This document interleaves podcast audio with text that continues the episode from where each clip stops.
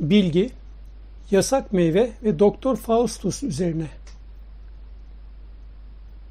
Yazan ve seslendiren Zafer Parlak. Birçok masal ve mitte kahramanlar mutlaka bedel öderler. Bilgilenme ve öğrenme ihtiyaçları yüzünden meraklarına karşı koyamadıkları için yasakları çiğnerler. Binlerce yasak vardır onları bilgiden uzak tutan. Bunlar gidilmemesi gereken bir yer, açılmaması gereken bir kapı, sorulmaması gereken bir soru, edilmemesi gereken bir söz, yenilmemesi gereken bir meyve olabilir. Yasağın çiğnenmesi sonunda ödenen bedel çok ağır olsa da nihayetinde yaşadıkları ve ulaştıkları bilgi onları bilge ve yararlı yapar. İnsanlık tarihi bir bakıma bilgi peşinde koşarken bedel ödeyenlerin tarihidir. Hristiyan öğretisinde bilgi elma ile özdeşleşmiştir. Tevrat'ın İbranice'den Latince ilk çevirisi 4. yüzyılda Jerome tarafından yapılır. İbranice'de cennetteki bilgi ağacının yasak meyvesinin adı peridir. Peri, etli ve çekirdekleri olan herhangi bir meyve demektir. Yani nar, incir, armut, şeftali, limon hatta buğday da peridir. Peri sözcüğünün Latinceki karşılığı olan malus çift anlamlıdır. Hem kötü hem de elma anlamına gelmektedir. Tıpkı Türkçedeki Mısır sözcüğünün bir ülke ve bitti anlamına gelmesi gibi. Hristiyanların kutsal kitabı Avrupa'da 16. yüzyıla kadar sadece Latincedir ve sadece din adamları tarafından okunabilir. Bu nedenle o döneme kadar yazılan birçok dini metinde yapılan birçok resim ve gravürde de Havva'nın Adem'e sunduğu şey aslında ne olduğu bilinmeyen bir yasak meyvedir sadece. Dolayısıyla elma da o zamanlar aslında masum bir meyvedir. İngilizce'deki her gün bir elmaya doktora muhtaç olma atasözü muhtemelen bu çevirden önce söylenmiştir.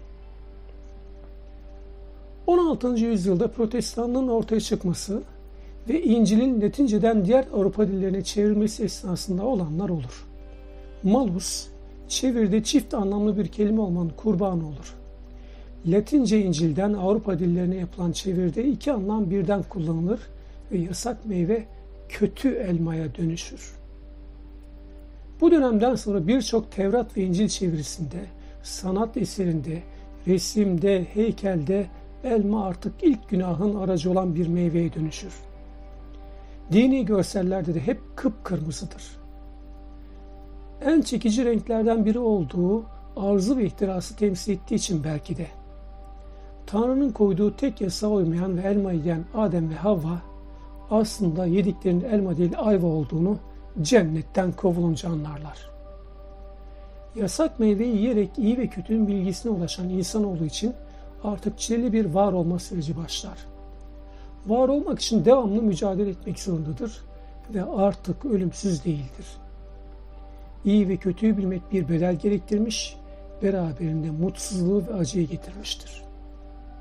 O günden bugüne de hep böyle süre gelmiştir. Bilginin peşinde koşanlar eninde sonunda bilmenin verdiği bedeli ödemek zorunda kalmışlardır. İşin daha da kötüsü, bilmemeyi tercih edenler tarafından dışlanmış, horlanmış zorlanmışlardır. Tam da bu nedenle görmeyen, duymayan, konuşmayan üç maymunu oynamak rahat yaşamanın formülü olarak kabul edilmiştir. Buna bir de dördüncüsünü yani karışmayan maymunu ekleyenler daha da rahat etmişlerdir. Kimi insanlar Adem ile Havva'dan ders almamış olmalı ki hep bilinmeyenin peşinden koşmaya devam etmiş, hep yasakları delmeye çalışmış elde ettiği bilgiyle kendi cennetlerini kuracağını düşünmüştür. Wolfgang von Goethe'nin ölümsüz trajedisi Faust'ta hazların özellikle de en büyük haz olarak gördüğü bilginin peşinde koşan ve sonsuz bilgi için ruhunu Mephisto'ya yani şeytana satmaya razı olan bir bilim insanının öyküsü anlatılır. Burada elma yerine bilgiyi kullanır Göte aslında anlattığı insanoğlunun trajedisidir. Mephisto, Faust'un aklını çelmek için sorduğu sorularla, ona vaat ettikleriyle bizi insan ruhunun en karanlık dehlizlerine götürür. Kendimize sormaktan ve cevaplarından korktuğumuz soruları gene de kendimize sordurur.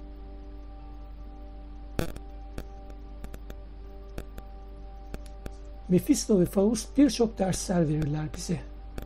İnsanın önce kendi aynasına bakıp kendisini bilmesini gerektiğini, insanın bilmediğine ihtiyaç duyduğunu ama bildiğini kullanmadığını, bir papazın genellikle bir komedyen olduğunu, ruhtan gelmeyen hiçbir suyun insanı serinletmeyeceğini, herkesin ancak öğrenebileceği kadar öğrenebildiğini ve yalnız içinde bulunduğu anı yakalayabilen insanın tam insan olduğunu anlatırlar.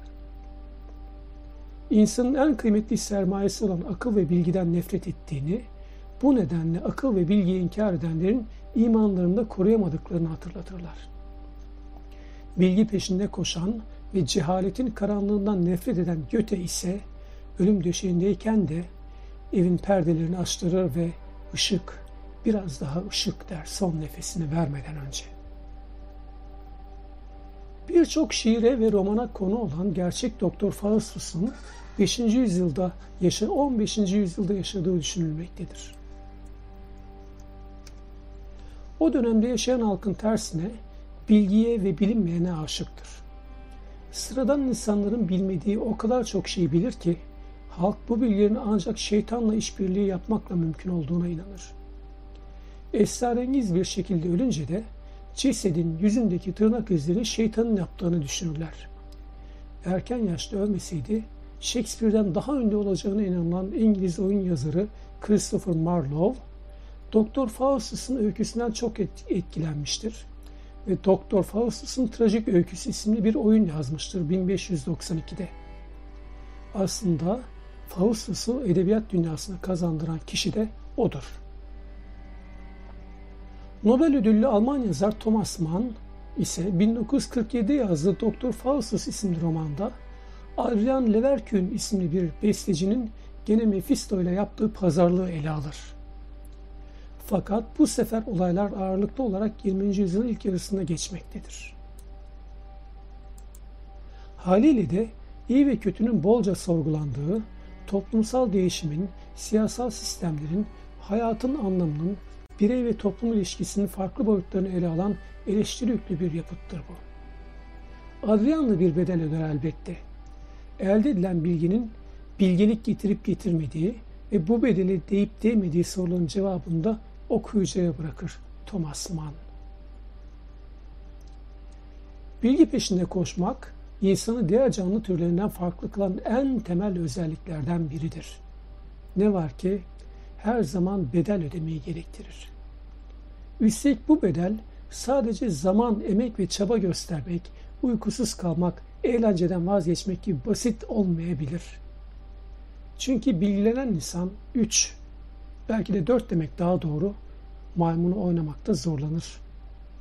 Gören, duyan, konuşan ve karışan ve bu yüzden 9. köyden kovulan insanın 10. köyde gitmeye razı olması gerekir. Bilgiye talip olmak, bireylerin insan olarak kalabilmesi ve varlığını sürdürebilmesi için en önemli şartlardan biridir. İnsan olduğunu ancak bilginin getirdiği zenginlikle ve fikri hür, vicdanı hür, irfanı hür olmakla kanıtlayabilir. Bedeli ağır olsa bile.